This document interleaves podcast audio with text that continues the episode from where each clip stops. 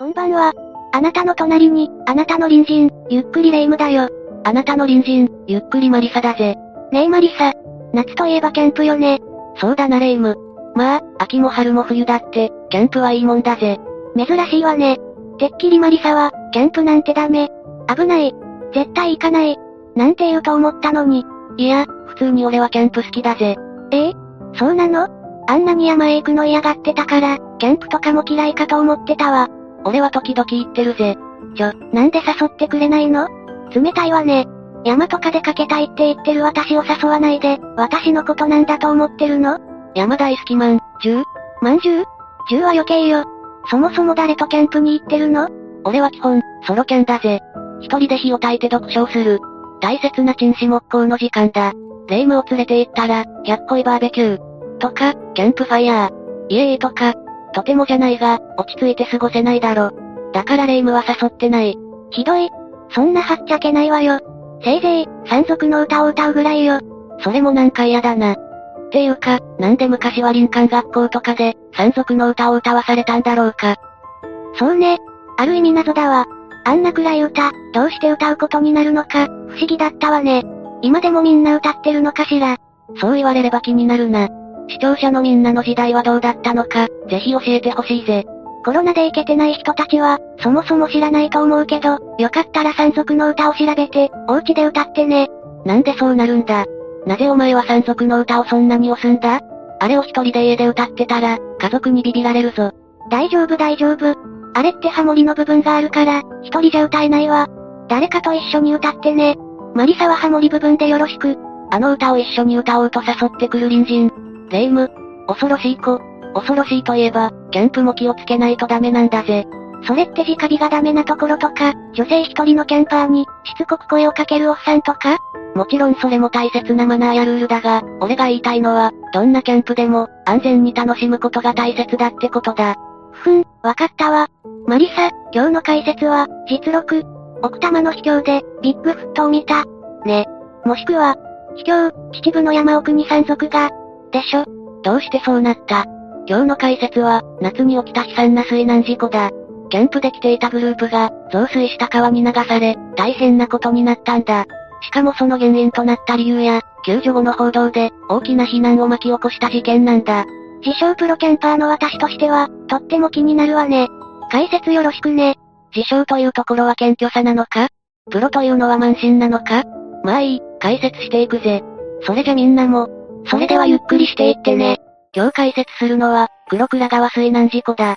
黒倉川ってことは、川でのキャンプ事故なのね。ああ、その通りだ。この事件は、神奈川県足柄上郡山北町の黒倉川で起きた。1999年8月14日のことだ。ってことはもう、20年以上前の事故なのね。そうか。もうそんなになるのか。時が経つのは早いものだな。とまずは、事故の概要について説明しよう。黒倉川は、キャンプ地として人気があった。キャンプにも最適と思われる、一見傾斜地の少ない場所だったんだ。だが、だが、この場所はちょっとした雨量で水没する、非常に危険な場所でもあったんだ。事件当日は、多くの人たちがキャンプをしに、黒倉川を訪れていた。被害者となる、横浜市内にある廃棄物業者の社員グループも、その中の一つのグループだったんだ。彼らは、その場所の危険性を知らずに、黒倉川の中州にテントを張っていた。ええー、川の中州って、キャンプ地としては良くないんじゃなかったっけ？ああ。アウトドア、キャンプに親しむ人であれば、中州にテントを張ることが、危険な行為であることは理解しているだろう。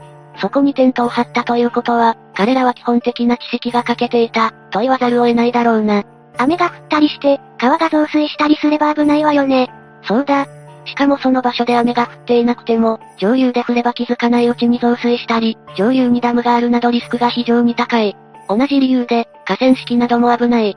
少なくとも管理されたキャンプ場なら、管理者に確認すべきだし、指示を聞くべきだな。わざわざテントを、そんなとこに貼らなくてもいいのにね。彼らのグループは、子供6人を含む家族社員、その婚約者や女友達で、総勢18人の大所帯でキャンプに来ていたんだ。子供もいることから、川に近い場所にテントを張ることで、便利だと考えたのかもしれないな。それにしても、うかつすぎないかしら。雨が降ったらやばいじゃない。ああ、実は天候も悪化していたんだ。黒倉川付近でも、前日の8月13日から雨が降っていた。嫌な予感がするわ。キャンプを楽しみたいのはわかるけど、雨が降ってるなら帰ってもいいんじゃない？霊夢のその判断は正しいな。さらにこの黒倉川では、さらに危険である理由があったんだ。黒倉川の上流には、黒倉ダムという発電用のダムがあった。このダムは治水用ではなく、発電用であり、貯水率が乏しく、大雨が降るとすぐ満水になってしまう。じゃあ、すぐに満水になるし、そうなるとダムの水を放流する仕組みってことね。ああ。また、黒倉ダムと呼ばれているが、実際にはダムの基準を満たしていない。発電用の水を取るための、止水石と呼ばれる、小規模なものだったんだ。また、黒倉川の上流は雨量が多く、急峻な地形で、少しの降雨で水が黒倉川に集中する、危険度が高い場所となっていたんだ。それってやばい状況が重なってるわね。当然危険だと判断した自治体は、午後から避難するように、周知を始める。ここで13日の時系列を見てみよう。15時頃から雨が降り始める。遭難した横浜市内の一行を含め、黒倉川ではこの日、キャンプして地の外側6カ所に、50針ほどのテントが張られていたそうだ。結構な数ね。キャンプ地としては、人気があったのね。でも、キャンプして地じゃないところに、張ってるってとこがあれね。まあ、混雑していたなど、色々事情があったのかもしれない。だが、あまり褒められた行為ではないな。15時20分頃からダム管理職員が、1回目の巡視を行っている。残っていた行楽客にハンドマイクで、増水と水位上昇の危険性を警告したんだ。みんな素直に従ったの？ああ。退避を促すと、大部分の行楽客はこの警告に従って、水際から退避したんだ。一方で、事故に遭った一行はそのまま居座った。警告をした職員に対するグループの反応は、冷ややかだったと報道されている。15時過ぎだし、バーベキューした後で、お酒も飲んでたら、100%って感じで、言うこと聞かない人もいそうよね。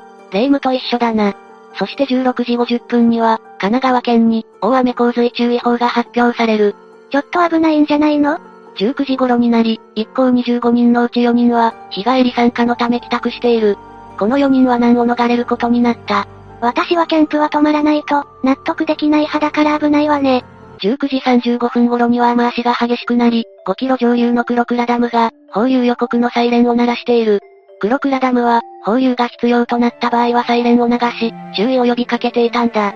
近隣の住民はこのことを知っており、実際、事件が発生した際にも、キャンプをしている人々に注意を促していたそうだ。霊夢は大丈夫か？さすがに私も、そんな状況なら避難するわよ。19時50分頃、ダム管理職員が2回目の巡視を行う。未だに退去していない一行に直接、中洲から退避するよう勧告したんだが、彼らは退去しなかったんだ。いやいや、やばいでしょ。私でも避難するわよ。根性があるのか、アホなのか。20時6分になり、ダム管理事務所は、これ以上は危険、と判断する。そこで、警察官からも退去命令をしてもらうため、神奈川県警察、松田警察署に通報したんだ。そして20時20分には、黒倉ダムが放流を開始する。早く避難しないと危ないわよ。21時10分になり、ダム管理職員と通報を受けた警察官が、退避勧告を行うんだ。すでに中洲と岸辺の間の水流は勢いを増しており、直接勧告することは不可能となっていたそうだ。なので、中洲に向けて拡声器で伝えたそうだ。もうそんなに水が、一刻を争うんじゃないの？早く逃げないと。その勧告を受けて、一行のうち比較的年齢の高い社員とその妻が、指示に応じて中洲を離れ、自動車に退避した。その後、警察が中洲に向かい拡声器を用いて、安否と人数を確認したんだが、彼らからは、大丈夫。という反応だけが返ってきたそうだ。大丈夫って自信満々に言う奴に限って、大丈夫じゃないのよね。マーフィーの法則だっけ？ちょっと違うかな。レイム、俺はマーフィーが誰かよく知らんが、とりあえずマーフィーに謝れ。どうもすみません。マーフィーさん。と話がそれたな。現状それ以上対応が取れない警察官は、万が一の場合は、後方の山に避難するよう伝えた。この後、この人たちは遭難してしまうんでしょ？何度も逃げるチャンスがあったにもかかわらず、なぜ彼らは退避しなかったの？そうだな。事故自体は本当に残念なんだが、そこには彼らの言動として報道された、そのことが関係しているだろう。後にネットでは、DQN の川流れとして、あまりに有名になってしまった、彼らの言動とはどんなものだったのか見てみよう。DQN の川流れ。ひどい言われようね。どういう状況だったの？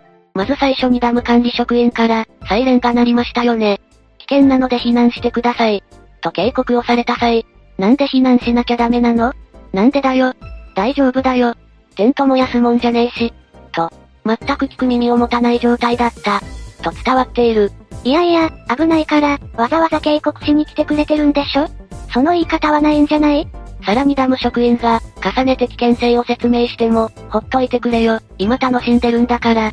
田舎の人って、人のプライバシー覗くの好きだよね。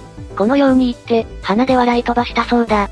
重ねてダム職員が中洲の危険性も説明したが、うっせえなマルスぞ。あん。など、彼らは自分たちを心配してくれる人たちに、威嚇したり、脅したりしたそうだ。ちょ、ないわそれはないわ。あかんやつですわ。そして先ほども言った通り、20時20分にダムは放流を開始したため、ダム職員は警官と共に、再び警告に訪れた。強く避難を進める職員と警官に対し、彼らの言動は残念すぎるものだった。地元の人は臆病だね嫌だ嫌だ。本当に危ないか、見極めれるように見張りを置くからさ。大丈夫だよ。はいはい、本当に危なくなったら避難しますよ。と、必死に危険性を解くダム職員と警官を笑い飛ばした。それにしても、警官から警告を受けても、完全に無視するのはどうしてか不思議ね。普通の感覚だと、急いで避難しそうなものだけど、人数が多かったこと、会社のグループで、退避するとプライドが傷つくなどの意識が、働いたのかもしれないな。正常性バイアス、同調性バイアスもあっただろう。正常性バイアス？日本赤十字のホームページに解説がある。正常性バイアスは、異常なことが起こった時に、大したことじゃない。と落ち着こうとする、心の安定機能のようなもの。日常生活では、不安や心配を減らす役割があります。しかし、緊急事態では逃げ遅れなど、危険に巻き込まれる原因にもなります。心の安全ガードってことね。確かにいつもビクビクしてたら、疲れちゃうものね。だが本当の危機だった場合、命に関わる。まずは安全を最優先にすべきなんだが、また同調性バイアスは、皆と一緒だから大丈夫。そういう思考に陥り、逃げ遅れることがある。なるほどね。人数が多いこと、みんながいるから大丈夫。同じ会社の人間同士だから、普段通りの心の動きになってしまったのかも。でも一般的な会社だったら、警察から警告を受けたら、従わなければ、という意識になりそうだけど。そうだな。もともと荒っぽい、やんちゃな社風、また、そういう社員が多かったのかもしれない。だが、水かさは増える一方、そして、ついに事故発生の14日を迎えてしまう。1999年8月14日、5時35分、降雨はさらに激しさを増しており、気象庁は神奈川県に、大雨洪水警報を発令する。警報まで出たのね。本気でやばいわよ。6時頃に、前夜に撤収したメンバーが、川を渡って中洲のテントに残っている仲間に、中洲から避難するよう呼びかけたが、寝ていたのか、反応がなかったそうだ。ええー、まだ中洲に行けたの？この時、まだ水流は膝下ぐらいの深さで、かろうじて渡ることが可能だったんだ。だが6時35分、豪雨により黒倉ダムは急激に増水。貯水機能のない黒倉ダムは、本格的に放流を開始。7時30分頃、巡回の警察官が再度警告に訪れている。テントまで2メートル付近まで近づき、退避を呼びかけるが反応がないため、警察官は現場から離れてしまうんだ。この時点でも、結構な水かさじゃないの？よく警察官はテントまで行ったわね。8時4分、熱帯低気圧の接近で、本格的な暴風となり、前夜に岸に避難したグループの一員から、消防に119番通報で、救助要請が入った。そして8時30分頃、すぐ下流の竜馬園庭の水深が、普段より85センチ高い、1メートル程度となり、中州も水没してしまう。中州も水没って、やばいやばいやばいわ。ちなみに、膝以上の水位を歩いて渡ることは、通常の流れであっても、ザイルがないと大人でも危険だ。この時点で、増水して急流となった現場は、自力での退避が不可能となっていた。すでにテントは流されてしまっており、岸からの距離は80メートルほどとなり、切迫した状況だった。この時点で昨日、警告を無視して残っていたグループは、すでにパニック状態となっていた。遅すぎるわよ。手遅れじゃないの？どうしたらいいのかしら？9時7分に、足柄上消防組合の本部から、5人の救助隊が通報を受けて現場に到着。よかった。救助が来たのね。だが図書による救助を試みたが、すでに水流が激しすぎ、とても渡れる状態ではなくなっていた。緊急の救助のため、救助隊を増員し、現場で必死に救助を開始するも、もはやどうにもならない状態だった。一方、松田警察署も緊急対応をして、まず6人を送り、徐々に増員することになるんだ。10時頃には、とかができないことから、レスキュー隊員2名が、断崖図隊に対岸に到着。救助に向けて行動を始めている。そして、情報を聞きつけた放送局のテレビカメラも現地に到着し、取材を開始した。10時10分には、なんとか救助できないかと、救助ヘリコプターの出動が要請される。だが熱帯低気圧による強風と、複雑な谷合いに、低く垂れた農運のため、二次災害が懸念され断念された。そんな、報道用のヘリコプターも当日は現場に近づけず、上空からの映像は一切ない。その他の方法として、はしご車による救出も検討されたが、路肩が弱く、安定が維持できないため不可能であり、対岸とこちら側とを結んで、ロープによる救出以外に方法を取るしかなかった。10時30分頃レスキュー隊が、対岸に向かって救命策発射銃で、救助用リードロープの発射を試みた。だがこれは、対岸の樹木に引っかかってしまい、失敗に終わる。さらに15分後、再びロープを発射したものの、1射目のロープが絡まってしまい、不守備に終わってしまう。なかなかうまくいかないのね。天候も良くないし、風も強い中だから、厳しいのかしら。中州に取り残された人々は、厳しい状況に置かれていた。すでにテントは流されてしまっており、3本のビーチパラソルの支柱を中心に、男性たちが上流側で踏ん張って、水流を和らげようとしていた。中央部には、女性や子供が固まって雨風を避け、下流側では乳幼児を抱いた男性が、必死に耐えていたんだ。そして現場にいた報道陣によって、この映像がテレビで報道されている。11時頃に黒倉ダムが、警察からの要請を受け、放流を中止した。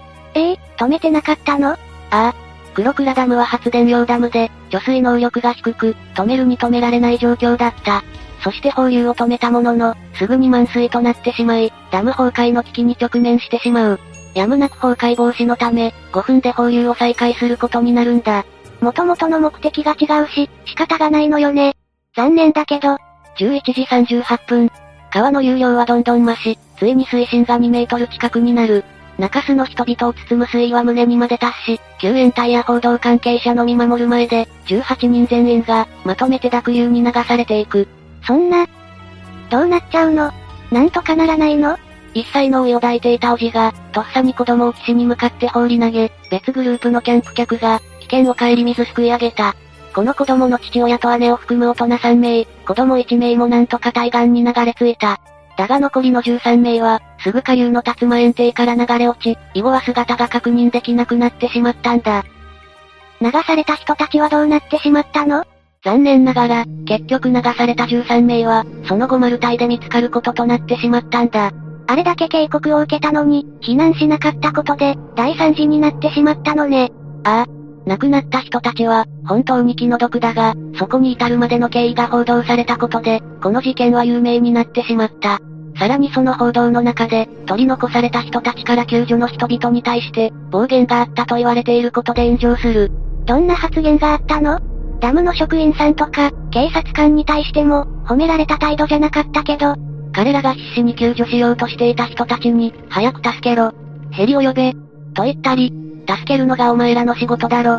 などの、土星を発していたことも、自業自得。という印象を与えてしまった。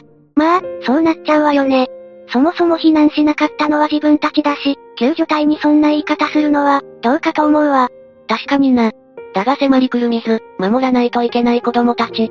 パニックになっていれば、そうなるのもわからないでもない。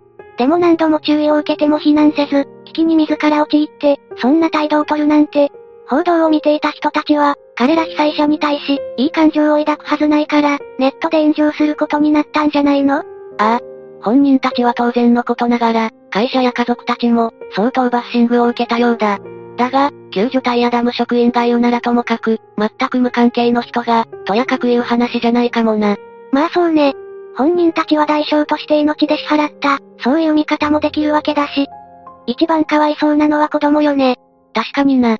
特に子供たちについては、どうしようもなく、何の責任もない。親の無謀な判断によって、命を奪われてしまったことに、深い悲しみを感じるな。避難勧告を無視して、居座ったわけだから、自業自得と言われても仕方ないし、さらに命を助けてくれた救助隊や、助かった後に支えてくれた地元の方に対しても、暴言があったって聞いたことがあるわ。せっかく助かった命、助けてもらった命だから、本来もっと感謝してもいいんじゃないかしら？そうだな。当時はまだ、SNS が普及していなかったから、この程度だったけど、もし今の時代に同じことをしたら、SNS で大炎上していただろうな。そうね。正常性バイアス、協調性バイアス。今日は大切なことを学んだわ。これでキャンプに行ってもバッチリね。そうだな。気をつけて行ってこい。ええー、マリサは行かないの？俺はソロキャン専門だ。一緒に行ってもいいが、現地では別行動だぜ。それじゃ意味ないじゃない。まあいいわ。まずはキャンプ道具を揃えるところからだし。準備準備と。そういえばマリサは、山賊の歌、歌えるの？歌えるが、歌いたくはないな。そう？キャンプまでに練習しといてね。あと、キャンプだホイもよろしく。いや、ソロキャンで歌わないだろ。まあまあ、いいじゃない。一緒にいなくてもいいから、歌は一緒に歌ってよ。どうかしてるぞレイム。キャンプ場で一人で歌ってる奴がいたら、俺は帰るぜ。またまた本当は楽しみでしょ。何のホラー映画だよ。キャンプだホイとか歌ってたら、最初にやられそうだぜ。まあ、楽しみにしといてよ。ふふ。おいおいレイム、一体どこに連れて行くんだよ。ここよここ。SNS で美味しいって、評判のお店なのよ。なんだ、焼肉屋じゃないか。いやー、日頃からマリサにはお世話になっているから、焼肉でも食べて、パーッと二人で、ストレス発散しようと思ったのよ。レイムがこんなことをするなんて珍しいな。俺は嬉しいぜ。何言ってるのよ。私とマリサの仲じゃない。それにこのお店のユッケは、絶品なんだから。う、レイム、今ユッケって言わなかったか？そうよ、ここのユッケは新鮮で美味しいって、大評判なのよ。申し訳ないがユッケは、少し遠慮させてもらうぜ。ユッケと聞くとどうしても、あの忌々しい事件のことを思い出してしまう。ユッケで事件というと、あの有名な食中毒事件ね。おお、さすがにレイムも知っているのか。もちろんよ。だってあの謝罪会見は、なかなかのインパクトを残したもの。さすがに覚えているわよ。よし、それでは今回は俺の中の、三大やらかし発言の一つでもある、この食中毒事件について見ていく。出たわね。三大やらかし発言。雪印と今回の事件、あとは何だっけ？ふふふ。それはまたいずれな。それじゃ解説に行くぜ。みんなも、それではゆっくりしていってね。今回紹介する事件は、焼肉酒屋恵比寿、ユッケ食中毒事件だ。この事件は本当に有名よね。社長の記者会見での発言もそうだし、この事件の影響で、一斉に焼肉屋からユッケが消えたものね。ああ。この事件は日本の食の安全について、大きな影響を与える事件だった。そういえば、この事件が最終的にどうなったのか、あまり覚えていないわね。多分結末を知らない人も多いと思う。なので今回は事件の結末も含めて、詳しく見ていこう。まずは事件の概要の前に、焼肉酒屋恵比寿というお店が、どのようなお店だったのか見ていく。焼肉酒屋恵比寿は、社長である神坂康弘氏が、いわゆる脱サラで立ち上げたお店で、経営していた会社は、フーズフォーラスという会社だ。確かこの焼肉屋って、とにかく値段が安かったのよね。確か一皿100円の豚バラや、問題になった和牛ユッケも、280円だった気がするわ。フーズフォーラスは、いわゆる低価格路線で、事業を拡大していった会社だ。当時その勢いは凄まじく、北陸3県と神奈川県横浜市、藤沢市の郊外に店舗を出店していた。また社名のフーズフォーラスは、 food for us から来ている。これは得るより与えよ。という意味で、これを企業理念としていたんだ。かっこいい企業理念ね。でも、そんな立派な企業理念があるのに、こんな事件を起こすなんて、信じられないわ。この会社は最初、家族経営で切り盛りしていた会社だった。そのために急激な事業拡大に伴い、色々な面で歪みが出てしまったんだろう。そして一番大事にしなければならない、食の安全をないがしろにしてしまったんだ。まあ飲食店経営の中でも、焼肉は特に難しいっていうものね。急拡大による運営力の低下、管理の不備など、会社の歪みの結果、フーズフォーラスは、とんでもない食中毒事件を起こしてしまう。まあ、無理がたたったってことよね。いつ起きた事件だったの？この事件は2011年4月21日、焼肉酒屋恵比寿の富山、福井、神奈川の店で、ユッケなどを食べた客、181人が、体の不調を訴えたことに始まる。事件って、2011年だったのね。てっきり、もっと最近の事件だと思っていたわ。そう考えると、ユッケが再び提供されるようになるまで、かなり時間がかかったのね。食中毒事件としては、それだけ被害の大きい事件だったんだ。それにユッケ自体、昔とは別物の管理が導入されている。というか、そうでないと提供できなくなったんだ。確かに、181人も被害に遭っているものね。この食中毒事件で、被害に遭った人からは、腸管出血性大腸菌が発見された。いわゆる、O157 ってやつ？いや、この大腸菌は、O111 だった。そしてこの食中毒では、5人が命を失い、24人が重傷となったんだ。確かこの事件で、大腸菌って有名になったのよね私もそれからしばらくの間、生物に対して、神経質になったのを覚えているわ。相当衝撃的だったからな。食中毒での被害者数、そして何より命を落とす人が多くいたことが、大々的に報道されたからな。ただ大腸菌は、昔から食中毒の原因として、有名な細菌だった。1996年には国内で、大腸菌が死滅していない食材による食中毒が、驚異的に流行していたんだ。へえ、そうだったのね。てっきり大腸菌の食中毒って、この事件が一番最初に有名になったのかと思っていたわ。1996年の大腸菌 O157 の流行により、世間一般では、食品衛生法上の知識と対策が周知されていた。そのために飲食チェーン店で、集団食中毒が発生することは、かなり少なかったんだ。なので今回のように、食中毒により3名以上の命が失われることは、極めて異例だったんだ。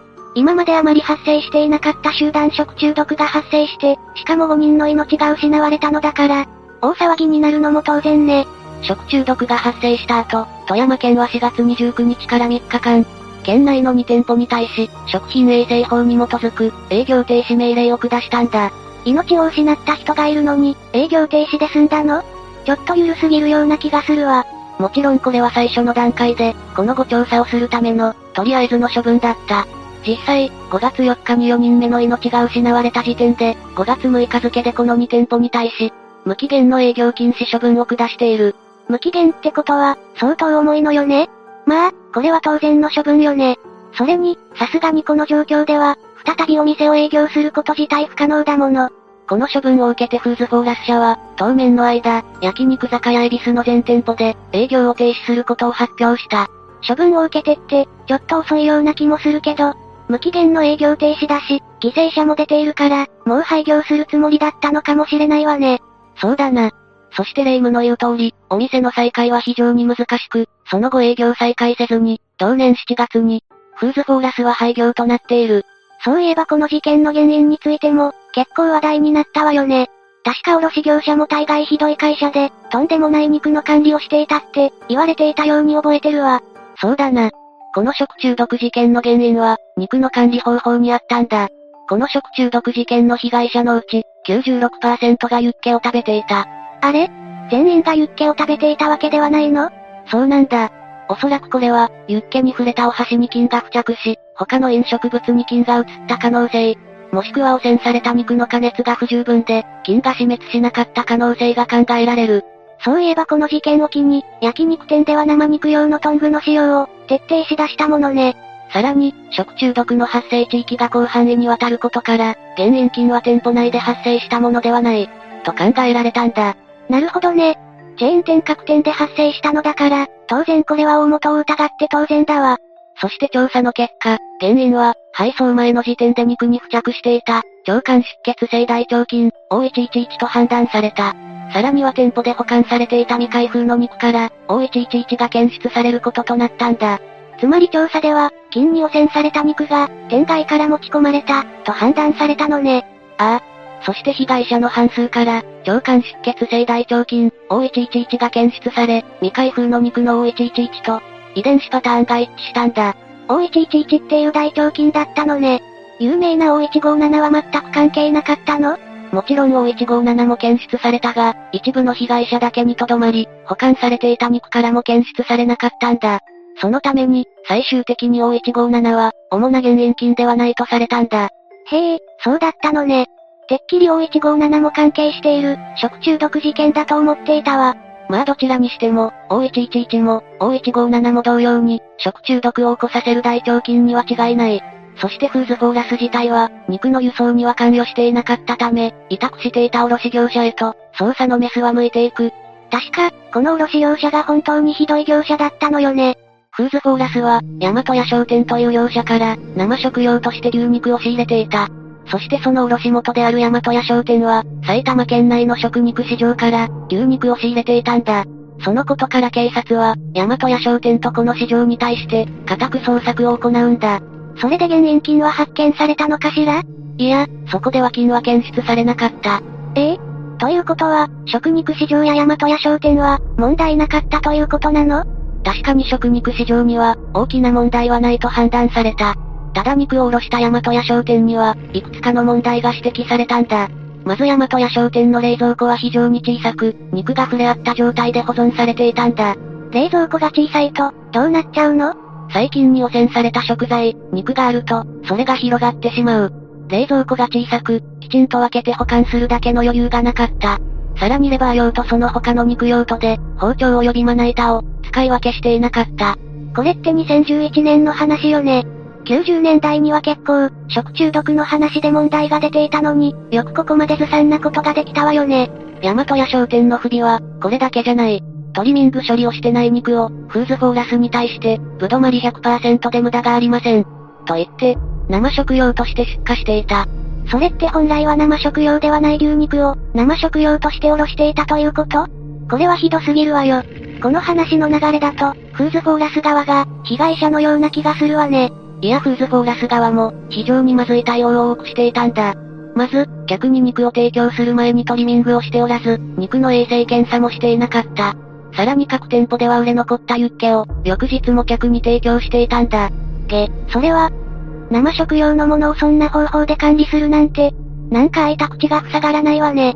当然こういったことも明らかになり、この事件に対して、フーズフォーラスの神坂康弘社長は、会見を開くことになった。出たわね、伝説の記者会見。この記者会見での神坂康弘の対応は、ネットでもいじられまくったものね。ああ。次に神坂康弘社長の記者会見について見ていく。事件が公になって騒がれ始めた5月2日、神坂康弘社長は、記者会見を開いた。この会見で、提供したユッケについては、殺菌処理しているとの前提で仕入れた肉を、独自の管理基準で管理して販売していた。そう説明したんだ。売れ残ったユッケを、翌日に販売している会社が、よくこんなことを言えるわね。そうだな。ただその一方で、仕入れた肉を最後に検査したのは、2009年7月29日だと発言する。ええー、どういうことよ。チェーン店なら仕入れたお肉を、検査管理するのは義務じゃないの独自の管理基準って一体何なのよ。さらに、過去数年間は定期的に実施していたが、一度も金は出なかったことから検査をやめた。と説明するんだ。ちょ、ちょっと。金が出ないから検査しなくていいって、意味わかんないんだけど。この時点で、とんでもない発言をしていることに、本人が気づいていないのがヤバすぎるわ。神坂康弘社長の暴走発言は、まだまだ止まらない。日本中のすべての焼肉屋さんと同じものを使用し、その中で私たち、もしくは納品業者様に何らかの不備があって、このような事態を起こしました。これに関しては、真摯にお詫びを申し上げます。大変失礼いたしました。と述べたんだ。いやいやいや、それは無理があるでしょ。日本中の焼肉屋さんを巻き込まないでよ。それに、納品業者も巻き込むのは、責任逃れって取られちゃうんじゃない？余計矛先が厳しくなるわよ。ああ、結局会見では記者たちから責められ、厳しい質問が連続する。それに対し社長は会見で、逆ギレして怒鳴るような口調で、卸業者の責任をまくし立てたんだ。それは、まずい対応よね。社長なんで、自分の会社を守らないといけないのはわかるけど、被害に遭った人のことを一番に考えないと。だって亡くなっている人もいるし、今も病院で苦しんでいる人もいるんでしょ？まずは被害に遭った人のことを考えるのが、不祥事を起こした会社のトップが、取るべき姿勢だと思うんだけど。霊夢の言う通りだな。しかし、神坂康弘社長には、そういった感覚が完全に欠落していたんだ。少なくとも会見での発言では、そう見えてしまった。さらに、生食用でない加熱用の肉を調理して、ユッケとして出していた。焼肉業界では加熱用の肉を店の責任で、調理するのが慣例になっている。と発言する。そして、それを踏まえ、法律で生食用というか、普通の精肉をユッケとして出しているのを、すべて禁止すべきだと思います。と、切れ気味に叫ぶんだ。いや、それは、まず事態の収集を図ることが最優先でしょ。被害者への対応とかそういったものをね。それなのに自分たちの責任より、卸業者の責任、そしてその次は、行政のあり方に矛先を向けるなんて、まるで自分たちは被害者で、何の責任もないって言っているようなものだわ。そう見えてしまうよな。もちろんこの逆ギレ会見に、ネット上を含めて、大きな批判が集まることになる。確か、この神坂康弘社長のやらかしは、これだけで終わらないのよね。そうなんだ。5月5日になると、神坂康弘社長は、とんでもない行動に出るんだ。なんと、自社の前の道路で土下座をして、涙を流しながら謝罪をするんだ。正直、あれだけの逆ギレ会見をしておきながら、わざとらしすぎる土下座で、度肝を抜かれたのを覚えているわ。しかも5月5日って、4人目の被害者が出て、無期限営業禁止が出る直前よね。まさに保身だけの行為にしか思えないわよ。結局、神坂康弘社長の謝罪があまりにも、白々しすぎたことも相まって、ネットをはじめ世間から、大バッシングを受けることになる。こんな言い方をするとダメだと思うけど、この土下座って絶対、心がこもっていないわよね。なんとか会社を存続させよう、責任を軽くしようとする気持ちしか、感じ取れなかったわ。正直、最初の逆ギレ会見で非難を浴びたことにより、第三者にアドバイスをもらっての行動だったと思う。ただ本人に、謝罪の意思がない土下座だったのが、本当に丸分かりだったんだ。逆ギレからの土下座はある意味、伝説のやらかし会見と言えるわよね。一応ここまでは、割とよく覚えているんだけど、この事件って、最終的にどうなったのかしら。そうだな。最後にこの事件の顛末について、紹介することにする。フーズフォーラスは、この集団食中毒により、巨額な賠償金を支払うことになった。そしてその資金を確保するために、5月中旬に金沢市保健所を複数回訪れて、営業再開を打診するんだ。いやいやいや、これだけの事件を起こしておいて、まだ営業を再開しようとしていたの？さすがに無理でしょ。もちろんこの行為に対して保健所は、原因が究明されるまで待った方が良い。と許可しなかった。まあ、当然の判断よね。この結果、営業停止により資金繰りが悪化したため、営業再開を断念し、6月8日付で役員以外の全社員、90人を解雇することになる。そしてフーズフォーラスは、2011年7月8日付で法人解散し、生産手続きに入ることになったんだ。正直、この状況から会社を立て直すのは難しいわ。倒産するのは仕方がないわね。ちなみに店舗施設は、福島県郡山市に本社を置く、ガソリンスタンド経営会社のスタンドサービスに、全20店が売却された。会社が倒産したのは分かったけど、被害者への賠償金とかはどうなったのかしら。フーズフォーラスには、食中毒事件の被害者総数158名より、6億8993万6880円の、再建届出がなされたんだ。会社が潰れてしまったら、さすがにこれは支払うのは不可能だわ。どうなっちゃうの？一応その時フーズフォーラスには、2億円の預金があった。それを被害者へ優先的に配分できるよう、債権者である銀行に依頼したが同意は得られず、預金はすべて、銀行の貸付金と相殺されてしまう。そんな。でもこの事件って、フーズフォーラスだけの責任じゃないわよね。実際に納入された牛肉に、O111 が付着していたんだから、卸業者にも賠償責任があると思うんだけど。そうなんだ。そこでフーズフォーラスは、納入先の大和屋商店を相手取り、東京管理裁判所に、損害賠償の調停を行った。しかしこの調停は、不調に終わることになる。これを受けてフーズフォーラスは、大和屋商店と食肉市場を相手取り、損害賠償請求の裁判を起こし、その賠償金を、遺族への債権補填に充てることにした。遺族への対応としては、そうするしかないわよね。ただ被害に遭った遺族の中には、フーズフォーラスを信用できないとして、個別に大和屋商店を訴える動きもあったんだ。まあ、気持ちはわかるわね。確かにあんな会見をする会社は、信用できないわ。まず被害者への賠償金に関しては、2018年3月13日、フーズフォーラスに対し、約1億6900万円の賠償命令を言い渡された。マリサ、少し気になったんだけど、この事件で命を失った人もいるわけよね。これって刑事罰とかは発生しないのかしら？おお、よくわかってるなレイム。もちろんこの事件は、刑事告訴されることになる。2016年2月15日に、フーズフォーラスの元社長、及び大和屋商店の元役員の計2名は、業務上過失致丸小容疑で、書類送検された。それじゃ、刑事罰はやはり発生するのね。いや残念ながら同月19日、富山地方検察庁は二人について、嫌疑不十分として、不起訴処分としたんだ。ええー、何よそれ。さすがに納得できないわよ。もちろんこの不起訴処分に関して、2019年7月8日、富山検察審査会は、不起訴不当の議決を下した。これにより検察は、再捜査を行った上で、起訴の可否を、再び判断することとなったんだ。それで、最終的にはどうなったのかしら。2020年10月7日、富山地方検察庁は改めて、嫌疑不十分で不起訴とした。そんな、これは遺族からしても、納得いかないわよ。そうだな。実際事件後、神坂康弘社長は遺族の元を訪れることもなく、謝罪することもなかったんだ。おそらくは心のどこかで、自分も被害者だと思っていたんだろうな。なんか最終的には、もやっとした結末ね。ただこの事件をきっかけに、2011年10月1日、生食用牛肉の処理に関し、基準が改定されることになった。その内容は、腸内細菌か菌群を対象とした、微生物検査が義務付けられることになる。そして生食用の牛肉に関しても、加工の徹底が義務付けられた。そのため、現在でもその加工過程から、ユッケの提供ができない店舗も、多く存在するんだ。ユッケを販売している店と、そうでない店があるのには、加工過程の問題があったからなのね。さらに、今回の食中毒事件が不起訴に終わったことを受けて、食中毒を起こした場合は、営業停止や刑事罰も適用できるように変更された。確かに現在では、食中毒の被害もかなり減少した気がするわ。このように多くの被害を出した食中毒事件は、食の安全性を向上させる契機となったんだ。というわけで今回は、焼肉酒屋恵比寿、ユッケ食中毒事件について見てきたが、どうだレイム？って、何ユッケを食べているんだよ。ええとっても美味しいわよ。よくこの話を聞いてユッケを食べられるな。だって今では安全なわけでしょう？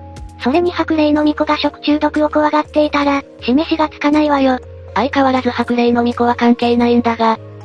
でも今回は珍しくレイムのおごりだから、俺も久しぶりに食べてみるか。誰もおごるなんて言ってないわよ。焼肉を食べに行きましょうって誘っただけだもの。もちろん割り勘に決まってるじゃない。なんだと、レイムと割り勘なんて、損するだけじゃないか。くそ、こうなったらやけくそで食べてやるぜ。ねえマリサ。もうマスク外すのって、恥ずかしいって人も多いみたいね。まあ、コロナが流行し始めてから、マスクすることが当たり前になってきてるから、今更外すと、逆に違和感があるかもしれないな。そうよねって、そういえば私たち、マスクしてる姿をみんなに見せたことないわね。いいのかしら？まあ、撮影の時にはとってもいいだろう。それに俺たちは大丈夫だ。基本的にコロナにはかからないからな。ええそうなの？ああ。どう見ても人類じゃないだろ。ああ、ああ、そういうことね。じゃあ私たち、ワクチン打ちに行っていたのって、無駄だったの？いや、そんなことはない。接種証明書で、色々とお得なことがあっただろ。そういえばそうだったわね。確かにそこ、大切よね。旅行とかお店の利用とかで、結構いいことあったわね。まあ、俺たちがコロナにかかるかどうかはわからないが、少なくともレイムは、風邪ひいたことないだろ？それってお約束の、バカは風邪ひかないってやつ？いやいや、そうじゃない。人外の生物は、病気も無縁だ。ゲゲゲの鬼太郎でも歌ってたろ。病気も何にもない。ってな、妖怪扱いってどういうことなの？鶴瓶落としとかのラインだろうな。マリサも一緒なんだからね。まあそうなるな。ただ、どんな生き物でも社会でも、その社会に所属する以上、ルールがある。俺たちも人間社会で生活するためには、人間社会のルールを守らないとな。私は守ってるわよ。大丈夫。霊夢の大丈夫は大丈夫じゃないから、むしろ心配だ。まあ、積極的に破るわけじゃないから、可愛いもんだが。ふふ、可愛いは正義よ。正義ね。世の中にはいろんな人がいる。人それぞれ、正義の形は違ったりするから、結構めんどくさいんだぜ。ふーん、可愛い以外に正義ってあるのかしら？自分が可愛いって信じてる、お前がすごいな。今日は今流行りの、マスクについての正義を取り上げて解説しよう。おお、マスク警察出動？簡単には判断できない部分もある。何が正しいと思うか、みんなの意見もぜひ、コメントで教えてほしいな。それじゃ解説よろしく。みんなも、それではゆっくりしていってね。まずは今裁判になっている、マスク拒否の男性について話していこう。ピーチ航空のやつかしら。そうだ。よく知ってるなレイム。なんか、この事件見たとき、こう言っちゃなんだけど、そんなことぐらいでって思ったのよね。だって、マスクつけてってお願いされて、そんな意地張ってトラブルになって、飛行機が緊急着陸して、仕事も辞めたんでしょ？ちょっと理解できない人だなって、思っちゃったのよね。まあ、レイムの気持ちもわかるがな。まずはどんな事件だったか、思い出してみよう。この男性は、令和2年9月、釧路発、関西国際空港行きの機内で、客室乗務員にマスク着用を求められたんだが拒否。さらに離陸後、付近の乗客からマスクをしないことを咎められ、激高してしまう。いや、マスクつけたらええやん。そんなに難しいことじゃないわよね。それに令和2年って言えば、コロナ真っ盛りでしょ？周りの人も不安だし、そこは、ねえだが、彼は納得しなかったんだ。客同士が揉め始めたため、航空機の安全のため、客室乗務員が止めに入ったんだが、それでも納得しなかったのよね？ああ。そのマスクを拒否していた男性は、怒りのまま、客室乗務員の腕をねじって負傷させ、機体は新潟空港に臨時着陸することになってしまう。改めて聞くと、ちょっとどうかしてるわね。誰も得しないし、マスクすればいいんじゃないの？そう言ってしまうと終わってしまうから、もうちょっと聞いてくれ。それにこの男性の情報や、その後についても知りたくないか？まだなんか続きがあるの？裁判になっただけじゃなくて？ああ。このマスク拒否の男性、王さんとしようか？この王さんは、他でもマスクを拒否して、トラブルになっているんだ。あれ、航空会社だけじゃなかったのね。最初は航空会社でのトラブルだったんだが、何か、彼の中に火がついたのかもしれない。令和3年4月にも、千葉県館山市の飲食店でマスク着用を拒み、110番で駆けつけた警察官を殴って、逮捕されているんだ。何やってんのかしら？確か、航空会社の件でも、大阪府警に逮捕されてるんでしょ？サンドの富澤さんじゃないけど、ちょっと何やってんのかわからないわね。相変わらずのサンドウィッチマン推しだな。俺も好きだが、まあ、霊夢の言う通り、この内容だけ聞けば意味不明だ。アマルなのか？としか思えない人が多いだろう。ここでこの王さんの経歴について、確認してみよう。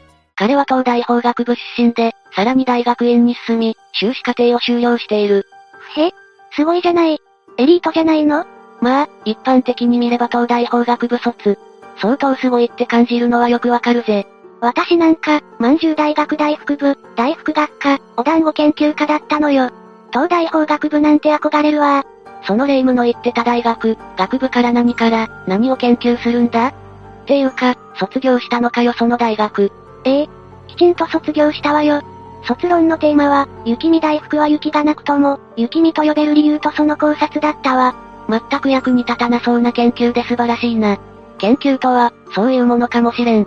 大学院でも研究を進めたかったんだけど、やっぱり私の才能を社会が欲したから、そこは断念したわ。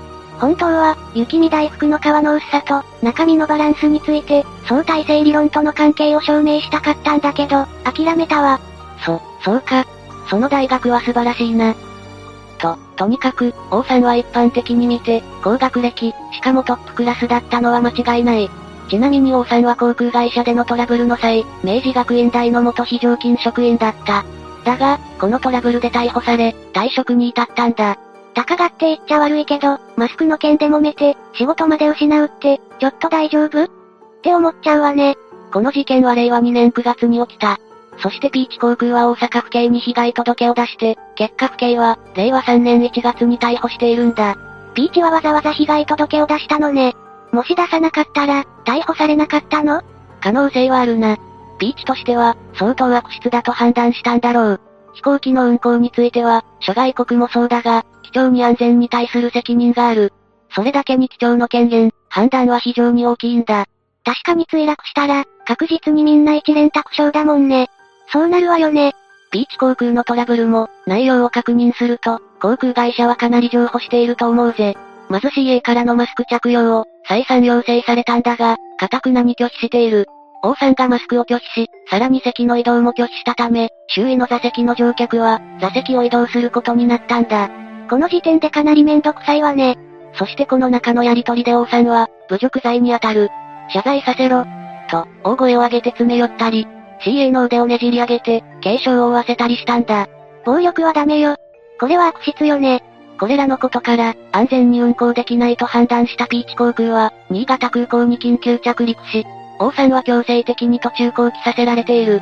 これは機長の判断だから、仕方がないんじゃないの？っていうか、他の乗客も偉い迷惑ね。そもそも格安航空会社で、何要求してんのよ？結局、威力業務妨害と傷害、航空法違反の疑いで逮捕されて、今裁判をしてるんだ。この間判決が出たのよね？ああ。この裁判で検察側は、画力を押し通そうとして乱暴狼藉を働いた、極めて悪質な事案。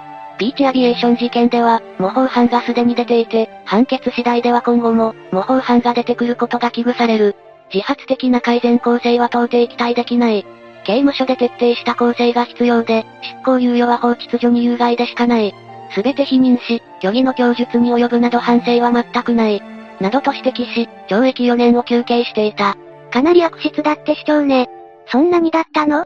王さんの主張だがこうだ。マスクをしていないからといって忌避し、排除するのは本当に正しいのか。このように話して、起訴内容を否認したんだ。またこれまでの裁判で、弁護側は無罪を主張していたんだ。いやいや、トラブルの原因は自分じゃないの？無罪って、ちょっと無理じゃない？また、王さんはいつも、マスクなしで出廷し、意見陳述ではこう言っていた。ピーチの機内でマスクを着用しなかったことを、誇りに思っている。正しい無罪判決を賜りたい。なども述べているんだ。誇り？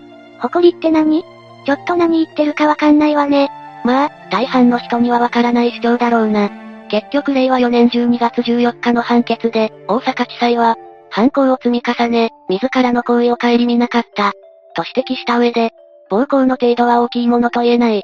などとし、懲役2年、執行猶予4年の判決を言い渡したんだ。じゃあ有罪になったのね。まあ、当然といえば当然なんだろうけど。王さんは判決についてこう言っている。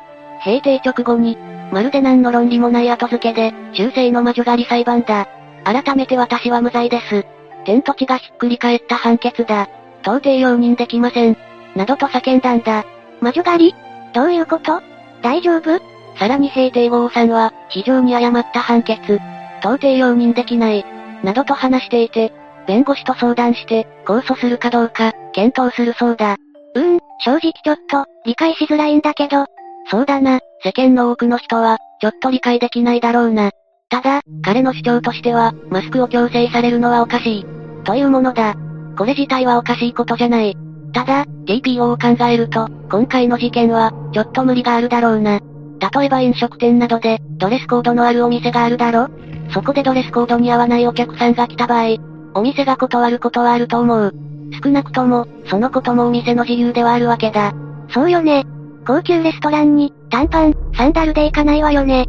しかも今回の件は、それ以上に厳しいルールがある、航空機の中での出来事だ。指示に従わない乗客、いや、その時点でも早乗客ではないな。排除されるのは仕方がないだろう。独自理論を持ち出す時点で、他のケースでも、同様の主張をする人物と判断されるだろう。当然、安全性に疑義が生じる。ピーチ航空の行動は、やむを得ないだろう。そうなるわよね。マスクを OK にしたら、もしかしたら、暑いから全裸になる。とか言い出すかもしれないものね。まあ、少なくとも、航空会社の指示に従わない人間。それだけは間違いないだろうからな。でも、どうしてそこまで、意固地になってるのかしら？一つの原因として、このようなことが囁かれている。まず、彼は東大大学院で、博士課程に進んだものの、博士課程は修了していないんだ。どういうこと？修士課程に続き、博士課程に進んだものの、博士課程の論文が通らず、博士にはなれなかった。このことが彼の考え方、認知に影響を与えているのでは？というものなんだ。何かのコンプレックスってこと？ああ。結局彼は、明治学院大学の非常勤講師となっているが、おそらく本人としては、不満足だったのかもしれない。そして今回のピーチ航空のトラブルで、自分は間違っていない。社会がおかしい。こういった思考に陥った可能性も考えられるな。ここまではあくまで俺の推測だが、実はこのトラブルまで、マスクについて、何かアクションがあったわけじゃない。何か発信したり、マスクをしない運動とかをしていたわけじゃない。ところがこのピーチの事件以降、人が変わったようにトラブルを起こしている。何かの糸が切れちゃったのかしら？かもしれないな。実は令和2年11月18日にも、マスクでトラブルを起こしている。ええ？ピーチのすぐ直後じゃない？?2 ヶ月後ぐらいでしょ？ああ。場所は長野県松本市にある、伊藤園ホテル、浅間の湯だ。このホテルのビュッフェ形式の食事で、トラブルを起こしている。ビュッフェ会場の入り口では、マスクと手袋の着用、手の消毒、ソーシャルディスタンスの呼びかけをしていた。実際に看板が設置されていたんだが、会場に現れた王さんは、マスクをしていなかったんだ。そこでホテルの人は、王さんにマスクと手袋の着用をお願いしたんだ。ところが王さんはこれを断るんだ。またか。おとなしくルール通りにすればいいのにね。みんなに迷惑じゃない。ホテル側は困ってしまい、ルールを守れないなら退出してほしいとお願いする。だが王さんはそのお願いも拒否するんだ。ここでトラブルになり、王さんは声高に自分の主張を繰り広げ、ヒートアップする。そのため、最終的には警察が出動する事態になったんだ。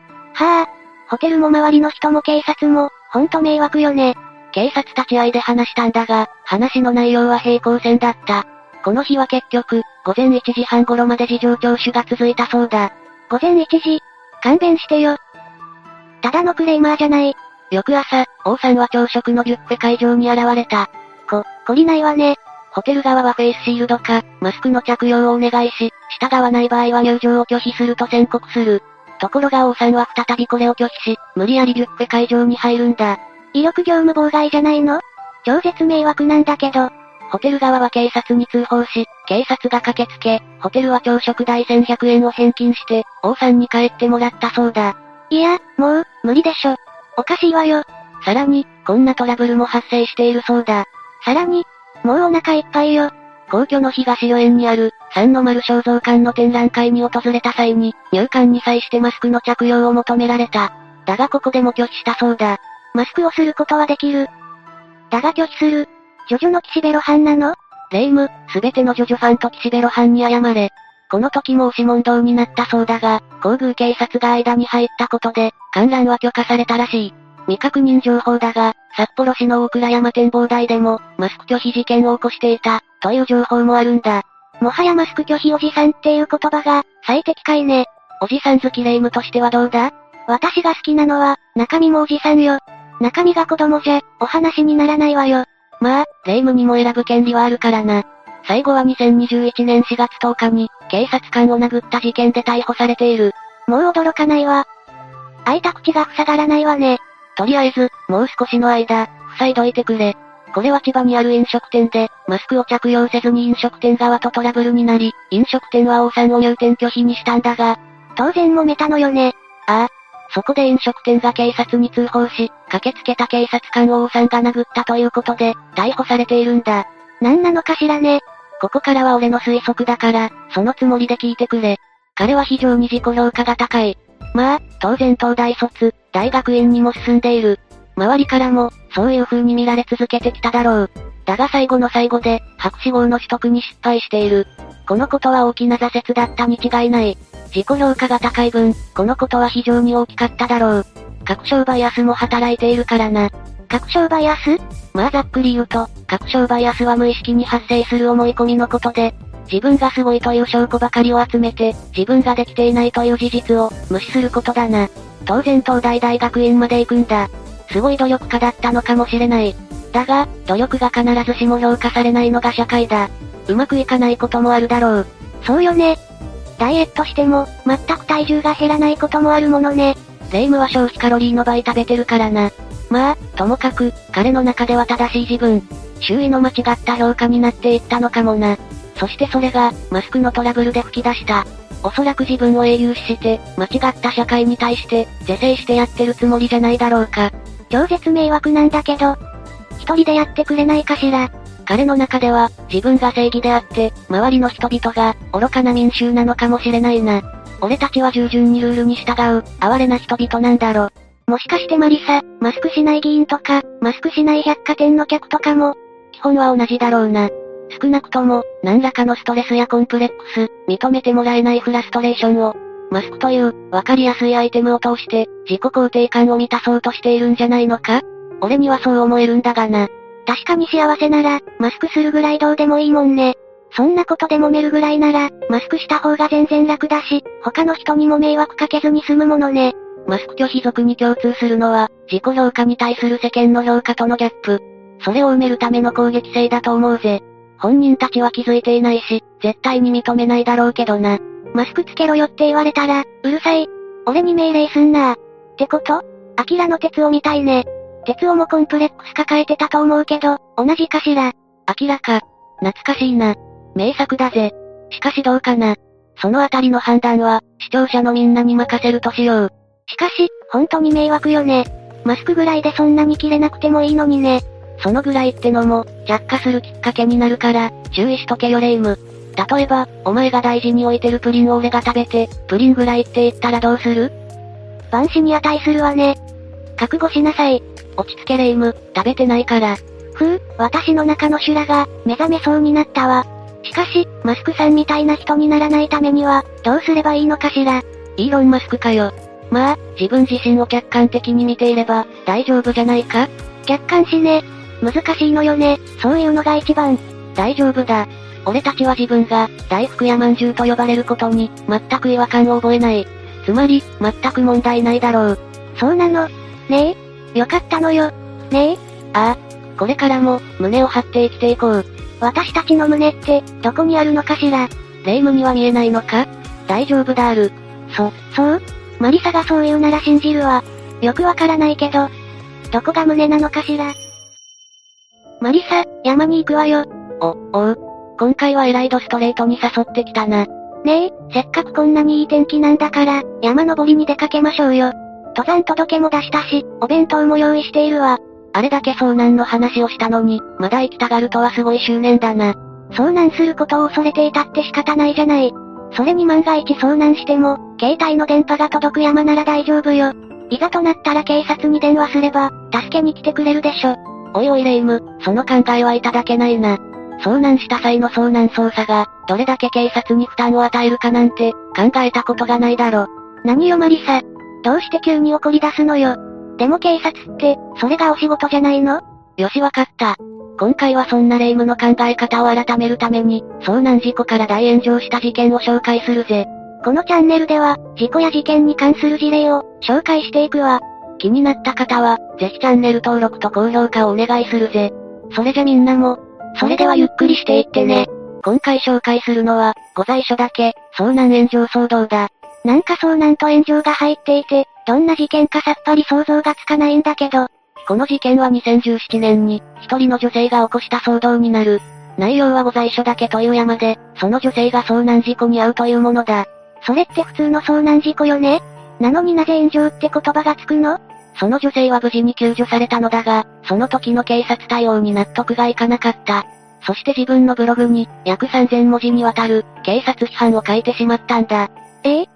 遭難して助けてもらったのに、助けた人たちを批判したの？その結果、ブログは大炎上し、アクセスが集中して、サーバーがほとんど繋がらなくなるまでに発展したんだ。それは、すごいわね。サーバーが落ちそうってことでしょ？かなりの大炎上じゃない？後で詳しく説明するが、この女性はブロガーだったんだ。そのためにアクセスが集中したんだな。でも、サーバーが繋がらなくなるくらいの炎上って、一体どんなことを書いたのかしら？その前に、遭難事故から一つずつ見ていこう。まずこの遭難事故は、三重県三重郡小物町と、滋賀県東近江市の境にある、御在所岳で発生した。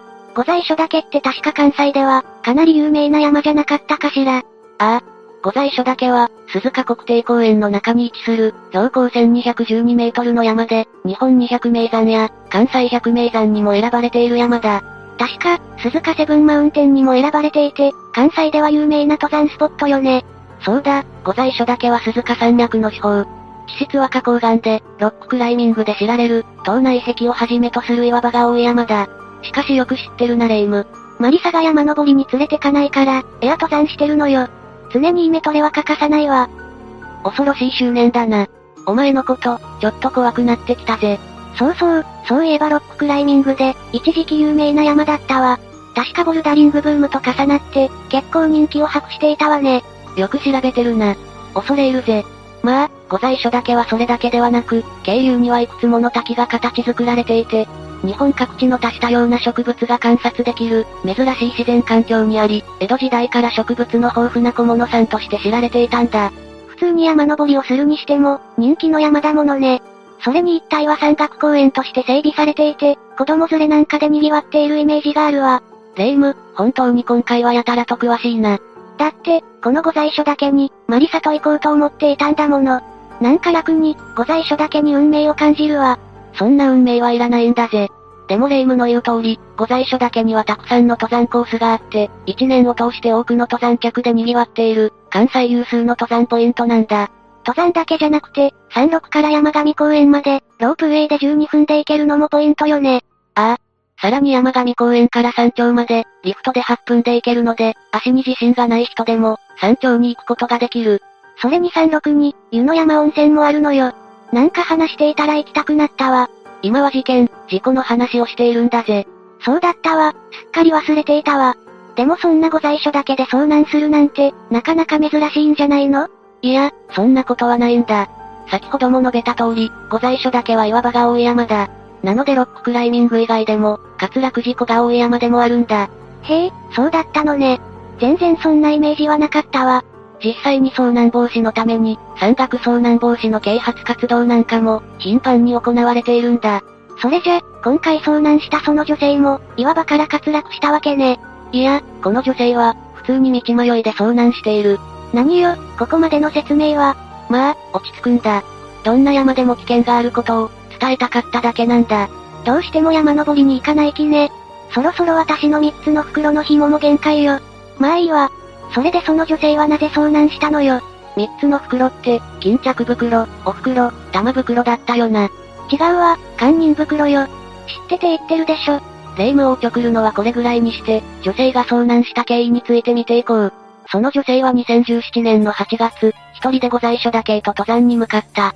女性一人で登山に出かけたのね。ということは、登山が趣味だったのかしら。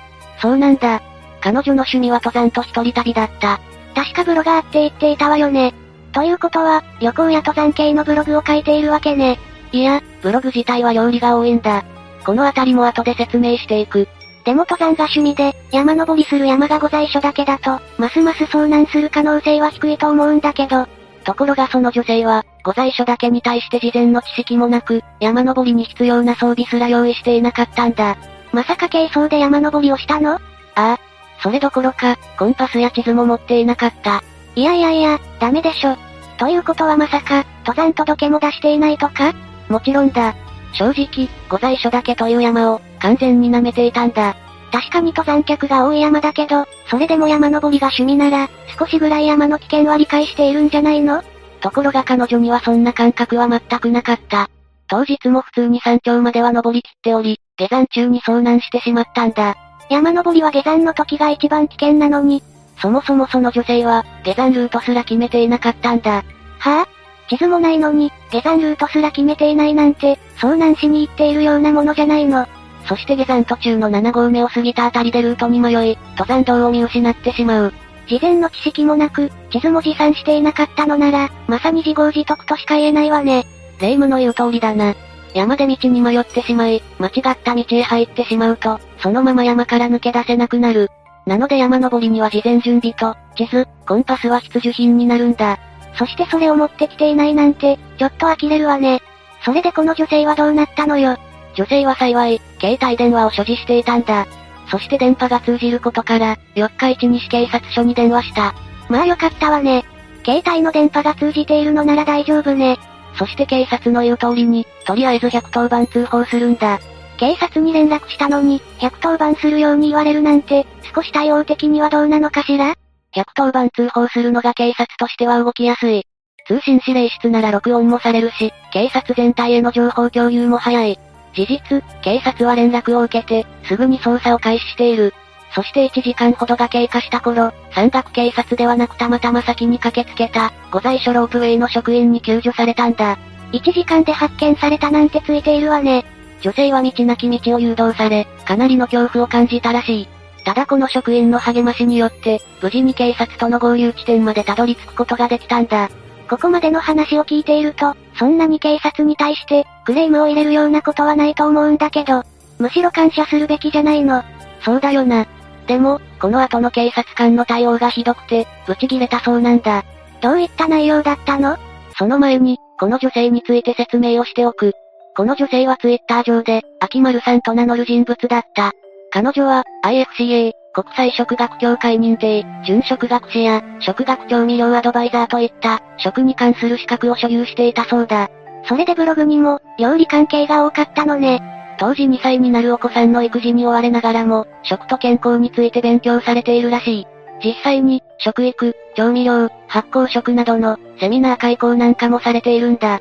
ここまで聞くと、普通に自立した女性といった感じがするわね。とても炎上騒ぎを起こすような人に見えないわ。ただ前述の彼女の趣味からわかるように、一人で行動することが好きだった。もしかするとそのために、若干自分本位な考え方が強く、俗に言う、クレーマー気質が少なからずあったのかもな。確かに、一人で行動するのが好きな人って、よく言えば自立している部分、悪く言えば、強調することが苦手ってところがあるかもね。実際に、遭難して迷惑をかけているのに、批判のブログを上げていることから、この件に関しては、自己中心的な思考回路だったんだと思う。それで、その炎上したブログって、どのような内容だったの？ここから本題のブログの内容について見ていく。この女性は、当初はブログに書くことを、かなり迷っていたんだ。しかし、どうしても書かずにいられない思いが色々あったので、批判されるのを覚悟で書こうかと思います。とブログを書いたんだ。一応、批判される認識はあったのね。そして彼女は、約3000文字にも及ぶ長文で、思いの丈をぶちまけたんだ。とても人間性の素敵なロープウェイ職員の方に助けられた後の出来事だけに、できれば書きたくなかった、いや経験したくなかった、と書き出した。なんかよほど警察の対応に腹が立っていたのね。ただ前置きがなんか批判を交わすためみたいで、私的には少し嫌な感じがするわ。そしてブログの内容によると、女性は合流地点で、二人の山岳警察と落ち合ったんだ。するといきなり、横柄な態度の一人から、だから単独で登山するとこういうことになるんだ。と説教されたんだ。まあ、疲れてるところでいきなり説教されたら、イラッとするのはわかるけど、でも実際、何も準備してなくて遭難したんだから、説教ぐらいされても仕方がないわよね。さらに、歩きながらの事情聴取なんて疲れるから、もう日署に連れてくわ。と、警察署に連行されることになった。確かに、ちょっと言い方は悪いかもしれないわね。もう少し思いやりを持って、声かけしてもらえると嬉しいけど。そしてブログには、この警察官が相当感じの悪い人物だったそうで、ひたすら文句ばかり言っていたと書かれている。さらには無線でのやりとりでも、相手に悪口ばかり言っていたそうで、女性は明らかに嫌悪感を抱いたらしい。でもこれって、この女性の一方的な言い分よね。逆にここまでひどく書いていることに、少し違和感を感じるわね。霊夢の言う通り、ちょっと自分本位な部分が見え隠れしているな。そして、登山道で待機していたパトカーに乗せられると、警察に連行されることになる。その時運転をしていた若い警察官もまた嫌な感じで、女性はかなりの苦痛を感じたそうだ。最初の警官の印象が悪かったこともあるかもだけど、ここまで来ると、少し被害妄想も入っている感じもするわね。そしてブログには、でも、文句は言えませんよね。忙しい中、わざわざ私のために、3人も動員してくださった。重装備で山を降りてきて、命がけで救助に向かってくれたわけですから、と記載している。書いている内容ほど、申し訳なさが伝わってこないのはなぜかしら。さらに、登山で道に迷って遭難して救助を要請するなんて、本当に申し訳ないと思っているし、多大なご迷惑をおかけしたと思っている。来ていただいて本当に感謝してます。と記載しながらも、やっぱり物申したい気持ちになるような、ひどい対応だった。と言っているんだ。一体、彼女と警察との間に何があったのよ？女性はその後、救助に来た二人の警察官とは途中で別れ、運転手の警察官と二人だけになった。その車内での対応にブチギレたんだ。え？えすると、女性は運転していた、若い警察官に怒っているわけ？どういうこと？女性はその警察官に、これからどこに行くのか尋ねた。すると警察官は、女性に20分ほどのところにある西警察署へ行って、1時間ほどの取り調べをすると伝えたんだ。まあ普通の会話よね。ただ女性はその警察官に、なぜ、わざわざ西警察署まで連行されなければいけないの？と尋ねるんだ。ちょっと待ってよ。それは女性自身が遭難したからじゃないの？警察の都合もあるでしょうし、仕方がないんじゃない？そうだな。警察としても、事故処理として調書を取る必要があっただろう。報告の義務もあるしな。パトカーの中でできないことはないだろうが、暗い車内で、聞き取りをする方が大変だし、時間もかかる。だから、警察署に連れて行こうとしたのかもしれないな。そうよね。それに、いろんなところに連絡を取ったり、やることも多いし、落ち着いて話を聞きたいわよね。ところがこの女性は、もはや遭難したことなど忘れているのではないか、と思うくらいの感覚だったんだ。当時、時刻はすでに18時30分過ぎ。そこで女性は警察官に、宿の夕食は19時までに入らないと、手配できないと言われている。と告げるんだ。ええー、嘘でしょ。さらに続けて、なんとか取り調べはこの場でしていただくか、明日にしてもらえませんか？とお願いするんだ。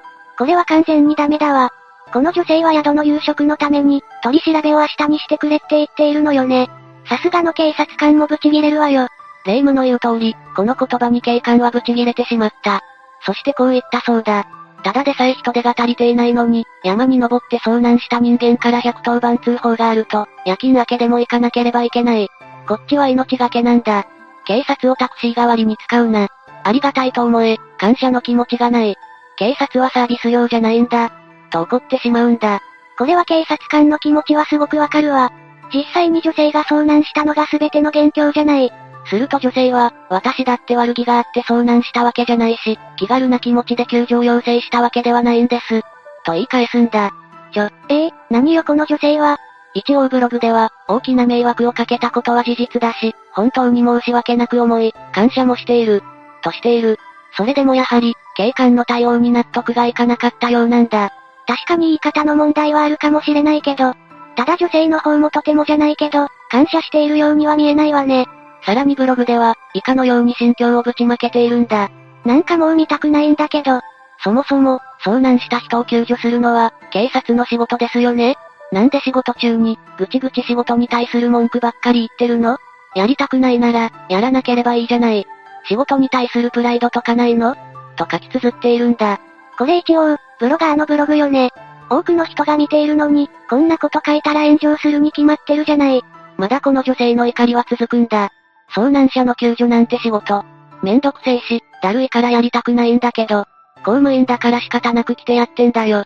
おめえらありがたく思えよ。と言っているようにしか聞こえないと書いている。やはり最初の謙虚な発言は、すべて心にない言葉だったのが丸わかりね。レイム、残念ながらまだブログは続くんだ。警察官はサービス用じゃないだって？いや、サービス用でしょ、公務員は。だって、困っている人を助けるのが、警察官の仕事じゃないの？困っている人を助けるのって、サービス業みたいなもんじゃん。大体、警察はサービス業じゃないなんていうセリフを吐く人に、助けてもらいたいと思わないよね、普通。とまで書いたんだ。まずい。これはさすがにまずすぎるわね。警察官はサービス用って言い切っている時点で、完全に勘違いしているわ。そうなんだ。ネットでもこの、警察官はサービス業。という言葉が一人歩きして、大炎上している。それに最後の、助けてもらいたいと思わないって、助けてもらっておいて、よくこんなことを書けるわね。まあ、感謝していたらこんなことは書けないよな。さらに彼女の怒りは、警察そのものにも向いていく。ええー、まだ続くの？ちょっとやばいわね。彼女は、なんでそんなに助けてやっているという上から目線なんでしょうね。てか、何様なの？こういう人がいるから、警察って嫌われるんでしょうね。市民の安全を守るために、日夜働いているんでしょうけど、それを仕事だと思っていないようです。この警察官は、やりたくないけど仕方なくやっている、ボランティアみたいなものだと思っているんでしょうか。と。これは、もはや彼女を、ネットのバッシングから助けてあげることはできなさそうね。さらにブログでは、四日市西警察署の若造は最悪。と、悪口に近い内容まで書かれている。確かに、その若い警官も言い過ぎたかもしれないけど、ことの発端は全てこの女性よね。まあな。そして女性のブログでは、その警察官も、女性に対して悪態をついている。と書かれているんだ。例えば、俺よりももっと厳しい上の人に事情聴取されるから覚悟しろ。的なことを言われた。はっきり言って、今俺の腹はたわにえくり返ってるから。と発言されたと。うーん、まあ、これが本当なら、その警察官も、少し冷静になるべきだったわね。ただ女性はブログで、その警察官の発言に対して、なんだそれ、小学生かよ。あなたの腹渡の煮え具合のことなんて知らんし、と書いている。あの最初に言っていた感謝は、どこに行ったんでしょうかもはや女性も、書いているうちに、どんどんヒートアップしていったんだな。それで事情聴取自体は、問題なかったの？ああ、ブログではマニュアル通りの簡単な事情聴取と、見本通りに始末書を書かされたと書いてある。マニュアル、見本という言葉に、なんか悪意を感じるわね。一応、お役所仕事はバカバカしいとしながらも、他の警察官は大人な対応でよかった。とフォローを入れてはいるんだ。フォローになってないんだけど、それに助けてもらった女性の方が、助けてくれた警察に対して、完全に上から目線ね。ただこの後、再びその若い警察官が現れるんだ。そして女性に、ホテルに電話して迎えに来させます。と伝えるんだ。この警察官は、少し冷静を取り戻したみたいね。ただ女性は、この発言にまたブチギレる。この発言のどこに切れる要素があるのよ。女性曰く、車で20分以上かかる場所にある警察署に、勝手に連行したんだから、きちんとホテルまで送るのが筋らしいんだ。もう完全にただのクレーマーね。そして女性は結局、自分でタクシーを拾い、ホテルまで戻った。そして、なんであんな遠いとこまで連行されたのか、未だに意味がわからない。と綴って、ブログは終わっている。これは炎上目当てじゃないの？そりゃ大炎上するわよ。そもそもこんな文章をブログに上げて、炎上するとは思わなかったのかしら。おそらく本人は、きちんと感謝している旨を書いているから、大丈夫だと思ったんだろう。むしろ自分の意見や警察批判に賛同してくれる、と思っていそうね。各商売明日ってやつかしら。でも内容から、幼稚というか、自己中な香りがするけど。彼女は、警察はサービス料をはじめ、夕食のために事情聴取を明日にしてくれなど、自分自身が勘違い発言をしていることに、気づかなかったんだ。最後の、警察に連行されたのが、未だに意味がわからない。という内容も、完全に勘違いしているものね。さすがにこの内容だと、ネットでは大盛り上がりに、叩きまくったでしょうね。ああ。一部では若い警察官の発言に関して、批判する声もあったが、おおむね女性が大バッシングを受けることになった。そしてこの女性はどうなったの？名前や本人が特定されているため、しばらくは SNS などから距離を置いていたんだが、最近は YouTuber として活動しているそうだ。なんか頭が痛くなってきたわ。本人は、自分は何も悪くないと思っているので、どうしようもないんだ。今回は、凄惨な事件と同じぐらい疲れたわ。これが、ご在所だけ遭難炎上騒動の、全内容になるんだ。ただ単に、とんでもないとしか言えないわね。このことからレイムも、山登りは非常に危険なことだと分かったと思うんだ。ええー、マリサいきなり何を言っているの？なので山登りに行くと、このような事件を起こす可能性もあるので、やめておいた方がいいんだぜ。ちょ、ちょっと、山登りは関係ないじゃないのよ。もう、つべこべ言わずに行くわよ。嫌だ山登りには行きたくないんだぜ。遭難して炎上するのは嫌なんだ特にレイムと行くのは危険すぎる。遭難も炎上もしないわよ。私とは嫌ってどういうことよ。ちょっとこっちに来なさい。まあ、待て、待ってくれ。よく話し合おう。話せばわかる。なあ、なあ。うーん、感動したわね。お、レイム何に感動したんだいやね、今テレビで人命救助の番組をやっていたんだけど、山岳救助隊の人たちの活躍を見て感動したのよ。日々の過酷な訓練に耐えて、その技術で人を救う。どこか私と通じるものがあるわよね。霊夢と通じるところはないと思うが。ただ山岳救助隊に限らず、人命救助を仕事にしている人には本当に頭が上がらないんだな。なんか失礼なこと言われたような。でも、こういった話を見ると、山登りも、きちんと準備しないで出かけるのは本当にダメなことだと思い知らされるわ。というわけで、遭難事故の怖さや山岳救助隊の凄さも分かったからそろそろ山登りに出かけるわよ。う、まだ諦めていなかったのか。まあ落ち着け。仕方がないから、今回は霊夢のために、山岳救助隊の人が、命を落としてしまった遭難事故を紹介する。まだ遭難事故を紹介するなんて、どんだけ山登りに行きたくないのよ。まあ、私の気持ちはそんなものじゃ消せないけどね。まったく。霊夢の山への執念は凄まじいな。その熱意を他に回してくれたら、何かを成し遂げられそうなのにな。いいから早く解説始めなさいよ。わかったぜ。視聴者のみんな、すまないな。霊夢の山への熱を冷ますため、付き合ってくれ。それじゃみんなも、それではゆっくりしていってね。今回紹介するのは愛媛県石槌山遭難事故、だ。愛媛県石槌山ってかなり有名な山よね。確か西日本で、一番標高が高い山じゃなかったかしら？すごいなレイム。さらっとそんな情報が出てくるなんて、どんどん知識を得ているな。ふふ。舐めないでほしいわね。今日はマリサには負けないわよ。プレッシャーかけるなよ。解説しにくいだろ。石槌山は、四国山地西部に位置する標高1982メートルの山で、霊夢の言う通り、西日本最高峰の山になる。その山頂から望む展望は、絶景の一言で、四国88系64番に選定されているんだな。だから石槌さんは、山登りをする人にとっては、大人気スポットなのよね。それに石槌さんは、山岳信仰の山としても知られる。山岳信仰って、山自体を神様とする考え方よね。そうなんだ。そのため石槌さんは多くの修行僧が訪れる場所でもあるんだ。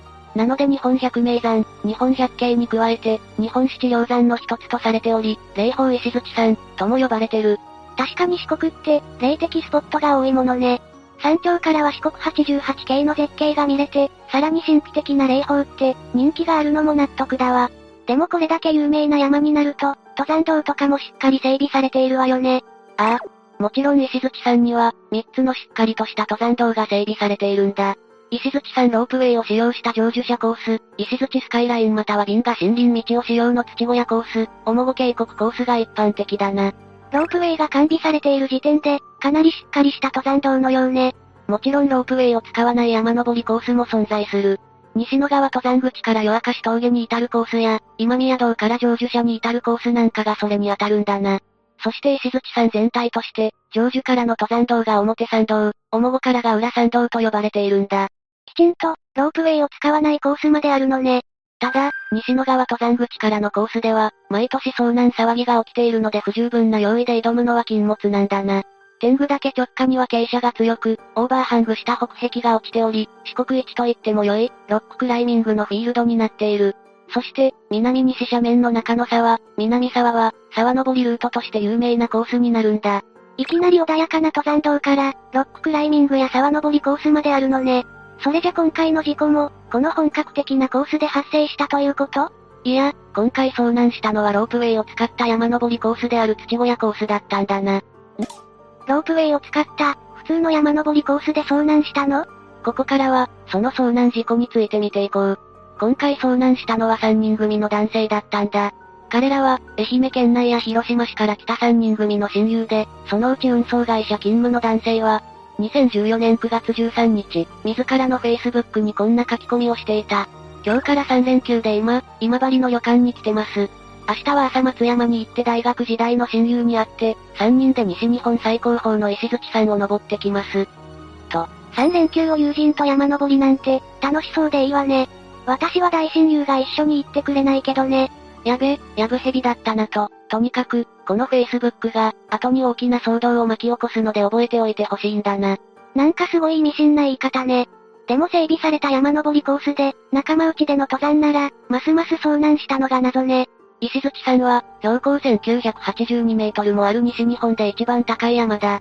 彼らが登った道は、徒歩で行けるよう整備されているものの、途中が岩場になっており、鎖場が3カ所もあるほど、かなり険しい道だったんだな。確かに、標高に0メートルに近い山だものね。そんな簡単に登れるわけないわ。しかし、3人は半袖シャツの軽装で、落石の危険などもあるのに、ヘルメットをつけてなかった。さらに3人は予備の食料も用意しておらず、もちろん方位を示すコンパスや地図も持っていなかったんだ。ちょ、ちょっと、遭難事故の代名詞である山、を、完全に舐めきっているスタイルね。このパターンが大概遭難事故を起こすのよね。当然、これだけ軽装ということは、石槌さんのことも全く調べたりしてないわね。それどころか3人のうち2人は、登山経験すらなかったんだな。そして残る1人は、子供の頃に親に連れられて、反対側の緩やかな道から石槌山を登ったことがあり、そのことから簡単に登れると思った、らしいんだ。過去の記憶から、石槌さんは簡単に登れる山だと思い込んでいたのね。それでなぜ彼らは遭難したの？厳密に言うと、彼らが遭難したのは石槌山ではなく、その隣にある大森山だった。大森山は石槌山のすぐ北東に連なる山で、石槌山の真横に位置している山だ。ただ石槌山と違い、登山者はほとんどいない山だったんだな。すると3人は、最初は石槌山に登っていたのにどこをどう道を間違えたのか、大森山方面へ行ってしまったというわけね。彼らは、登山ロープウェイを経由する土小屋コースから、石槌山に入山した。そして軽装ではあったものの登頂している。ということは、これもおなじみの下山中の遭難事故ということね。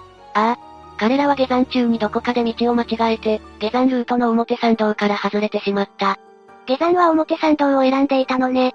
石槌の表参道は、特によく整備されている山道だ。分岐点にも、道路などがきちんと整備されており、今シーズンだけでも何千人もの登山者が、表参道を利用して無事に下山している。それじゃ下山ルートとして、表参道を選んだのは間違っていなかったのね。でもマリサ、事故当日って3連休中よね。他にも登山客はたくさんいたんじゃないの？その通りだ。事故当日は3連休で登山者も多く、彼らの前後につかず離れずの状態で、人がいたと思うんだな。そのために多少知識がなくても、人の流れに乗っていれば、道を間違えることなく下山できたと考えられる。それがなぜか、大森山に行ってしまったのね。一応、表参道には夜明かし峠のあたりに、西の川へ下る分岐があるんだ。そちらに間違えて下ってしまえば、大森山方面に入ってしまう。ただ道は明瞭で道標もある。それに3連休ということで、登山客はかなり多かったのよね。しかも、道標もしっかり整備されている登山道だったのなら、ますます遭難した意味がわからないわ。そうなんだ。これらのことから、恋に違うルートに入り込まない限り、道迷いは起こりにくい状況だった。それじゃ恋に、大森山へ向かう道を選んだってこと？ここからは少し推測の話になる。彼ら3人は表参道を変えるつもりだったのが、二の鎖下の表参道と土小屋ルートの分岐で、土小屋ルートへと下ってしまった。そして気づくことなく、土小屋まで行ってしまい、成就方面へ戻ろうとしたんだ。ええ？さっきの話だと道案内の道標が完備されているのよね。それなのに違う道に入るなんて、おそらく3人での山登りが楽しくて、道標や周りの状況に気づかなかったんだろう。でも、違う道に気づいて引き返すのはいい判断ね。いや、彼らは残念ながら、道を引き返すことはしなかったんだ。彼らは、今から2の鎖下の分岐まで戻るのは、体力的にしんどいと感じたんだな。それに引き返すと、ロープウェイの最終に間に合わないため、国民宿舎のところから西の側へと下る道を選択し先に進んだ。これは、典型的な遭難するパターンね。そして季節も秋ということで、あっという間に日が落ちてしまい、谷は急激に暗くなった。そして道を見失い、前述の大森山へと向かうルートに入り込んでしまったんだな。山を知らない観光登山者にありがちな、道迷いそうなんじゃないの。ただ、この大森山は携帯の電波が届く山だったんだ。そして3人は携帯電話で、道に迷った、と愛媛県警に通報した。でも、時間帯としてはもう夜の時間よね。そうなんだ。残念ながら捜索は、翌日15日にならないと無理だったんだ。そのために彼らは山の中で一夜を過ごすことになった。そして愛媛県警は、15日朝になると、ヘリコプターを飛ばして捜索を開始したんだ。やっぱりヘリコプターでの捜索になるのね。どうしても遭難事故に関しては、上空から捜索するのが一番効率的なんだ。そして捜索隊は急斜面の沢にいる3人を見つけた。沢ってことは、この3人は、おとなしく待っていたわけじゃなかったみたいね。さすがに夜は動いていないと思うが、早朝から沢へと降りたと思われるんだ。でも沢に降りてしまうと、ますます山に閉じ込められてしまうのよね。沢には切り立った崖が多く点在する。そのために一度沢に降りてしまうと、抜け出すことができなくなるんだ。そういった意味でも、かなりの山登り初心者集団だったのがわかるわね。実際、3人が見つかった場所も急斜面で、切り立った崖に囲まれていたんだな。そして悲劇が起こるんだ。最上所山岳警備救助隊員の巡査長が、ヘリから吊り下げられて現場近くに降りた。その時悲劇が起きた。沢からの風の影響か理由はわからないが、その近辺から崖下に約20メートル滑落したんだ。ええそんな。やっぱり人命救助は命がけの仕事なのね。でも20メートルも滑落したということは、ああ。その巡査長は頭などを強く打ちつけてしまった。そのため、松山市内の病院に緊急搬送されて手当てを受けたが、およそ2時間半後に命を失ったんだな。ちょっと、いたたまれない事故ね。要救助者のために必死に頑張っている職員が、殉職するなんて。死因は出血性ショックだった。それで遭難した3人はどうなったの？幸いなことに遭難していた3人は、別の隊員が助け出し怪我などはなく、無事に保護されたんだな。でも救助に当たった巡査長は、帰らぬ人になってしまったのよね。西条警察署の吉野英徳署長は、将来のある若い署員を亡くして団長の思いです。原因を明らかにして再発防止に努めます。と述べている。結局、滑落した原因は何だったの？正直、明確な原因は不明だ。ただやはり沢からの風と、切り立った崖という状況が事故を招いたと思われる。遭難した3人の責任ではないけど、ちょっと色々と感じることはあるわね。遭難した3人も警察署で、準備が十分でなく登山は無謀だった、と言われ、3人はすいませんでした、と謝っていたそうだ。ちょっと後味の悪い事故だけど、一応は無事に遭難事故は解決したわけね。いやこの事故にはまだ続きがあるんだ。レイムは最初の Facebook の内容を、覚えているか？確か3人のうちの1人が、石月さんへの山登りが楽しみだ、って書いていた内容よね。ああ。その男性の Facebook には、13日の書き込み後に、充実した3連休いいね、めっちゃ楽しそう、と、コメントが寄せられていた。実際には全然楽しくもなければ、充実もしてなかったけどね。人も亡くなっているし。そうだな。普通に考えれば自らの行動を反省し、亡くなった方への弔意を持っているべきだろうな。だが男性は、そのコメントにとんでもないリプライをするんだ。コメントにお礼を述べた後に、いろんな発見があって楽しかったよ。ぜひ一度は行ってみて、わら。と書き込んだんだ。え、さすがに嘘でしょ。遭難して、さらに多くの人に迷惑をかけて、救助の人が亡くなっているのに？そうなんだ。ちょっとどうかと感じるだろう。しかもそれは救助されてから、それほど間もない15日夕方の書き込みだった。ちょっと待ってよ、ありえないわ。自分たちを助けるために、救助中に命を落とした巡査長がいるのにどういうことよ。しかも救助されたのは15日の朝でしょ。どう考えてもまともな神経じゃないわ。もちろんこの書き込みに対してネット上でたちまち話題となったんだな。そして遭難してこの日記はないだろう。普通はご迷惑をおかけしただろうが、と非難の声が相次いだ。当然の結果よね。でもネットでこれだけ大騒ぎになったら、結構色々なところで話題になるわよね。ああ。ネットニュースにも大きく取り上げられ、このリプライは拡散されることになる。その結果、多くの人がこの男性を批判することになるんだ。でもなんで、こんなリプライを書いたのかしら？おそらく本当に軽い気持ちで書き込んだんだろう。それに遭難した事故のことが、みんなに知られていないと思っていたんだろうな。山岳救助隊がヘリコプターまで出して救助しているのよ。しかも、救助に当たった巡査長が命を落としているのに、ニュースで報道されないわけがないじゃない。残念ながら、そこまで頭が回らなかったんだろう。ヘリコプターで思い出したけど、この出動費用って確か税金よね。正直、こんな感謝の気持ちもない人に税金を投じるのは、ちょっと納得できないわ。ネットでも今の霊夢のような、費用に関する意見が多く上がった。そしてヘリコプターの代金を請求するべきだ、という声が大きくなっていたんだな。さすがに税金で処理するのはおかしいわよ。それで愛媛県警は、ヘリコプターの代金をその男性に請求したのかしら？もちろん警察も、この男性の発言には憤りを感じていた。たださすがに、ヘリコプターの費用を請求することはなかったんだ。納得できないけど、法律的にも難しかったのかしら。でも聞いていて本当に腹が立つ話だわ。まあ気持ちはわかる。ちょっと軽率すぎる行動だし、見た人の気持ちを考えると、普通はできないだろう。亡くなった巡査長の遺族の気持ちを考えると、ちょっと本当にありえないわね。でもこんな書き込みをするなんて、この男性は事故の影響で、精神が少しおかしくなっていたのかもしれないわね。でないと楽しかったなんて書き込むことはできないわよ。もしそうならよかったんだが、この男性は、もともと今回のような書き込みをする性格で、前科もあったんだ。どういうこと？この事故の後に、男性が書いた過去の Facebook 書き込みも、ネット上で問題視されたんだな。なんか嫌な予感しかしないわね。2013年8月18日男性は、大阪で高速バスに乗車しようとしていた。しかし高速バスはすでに出発し始めており、男性は完全に乗り遅れたんだ。まさか乗り込むためにとんでもないことをするんじゃないでしょうね。確かバスって、乗り降りする場所が決まってるんでしょ？そのまさかだ。男性はこの時の行動を、Facebook に次のように書いている。バスが走るところのフェンスを飛び越えて、警官の警告を振り切って、出発して高速道路に乗る直前のバスに追いつきました。え、何を書いてるのこの人は？やっていることがめちゃくちゃだと気づいていないの？男性はその結果、なんとか高速バスに乗ることができたそうだ。ありえないわね。こんな行為、許しちゃダメじゃない。しかもこの時の行動を、めちゃくちゃ迷惑で危ない客はら、などと書いている。さすがにこの内容を見ると、頭が痛くなってきたわ。自己中心的なのもここまで来るとすごいわね。周りの迷惑とか考えなかったのかしら？この男性にはおそらく一般的な倫理観が欠如していたんだ。マリサ、でもこの行為って道路交通法違反になるんじゃないの？しかも警察の静止を振り切っているのよね。たまたま事故にならなかっただけで、いきなり車道に飛び出して、大事故になる可能性もあったんじゃない？霊夢の言う通りなんだな。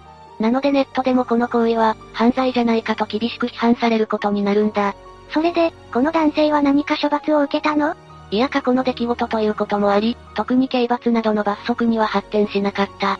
ただネット上の反応を知ったためなのか、その後、男性の Facebook アカウントは削除されてしまったんだ。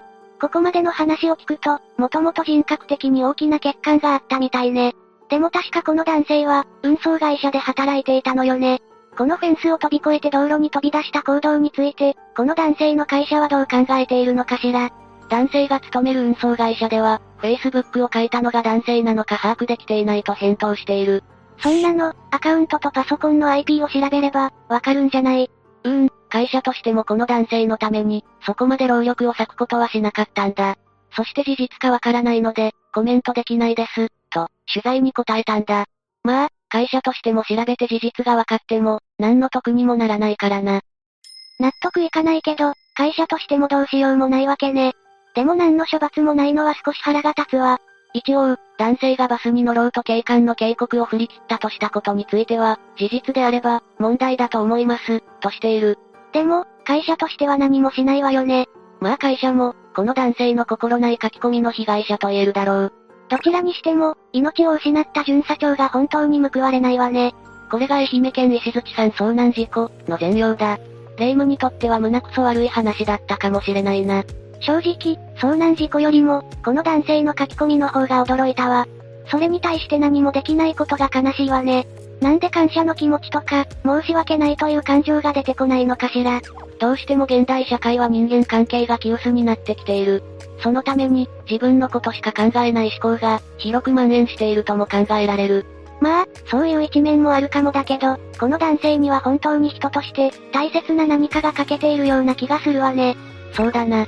バスの件からもわかるように、そういう人間だから反省もせず、ついにはこんな遭難事故を起こしたんだろうな。せめて登山する人たちには、命を懸けて人を救助する山岳救助隊の方には、敬意の念を抱いてほしいわね。本当だな。多くの登山者、山の愛好家は、きちんと準備して安全に山を楽しんでいる。だが、一部の不心得者のために、こういった事故が起きてしまうのは残念だな。最低限の知識や技術は必要だし、しっかりと準備して山を楽しむべきよね。私はしっかりと知識の強化に努めているわよ。お、おう。そうだな。天保山がどこにあるかも、しっかりと理解しているしな。ちょっと、もう騙されないわよ。今度は私が選んだ山に一緒に行ってもらうからね。マリサ、覚悟してもらうわよ。わ、わかったよ。そろそろ観念するか。みんなもレジャーの時には、しっかりと安全に気を配ってくれ。命あってのものだね。家に帰るまでが遠足よ。じゃあ、次回までのお別れだ。それまで皆が、無事に過ごしていることを祈ってるぜ。それじゃ、次回も私たちの隣人として、ゆっくりしていってね。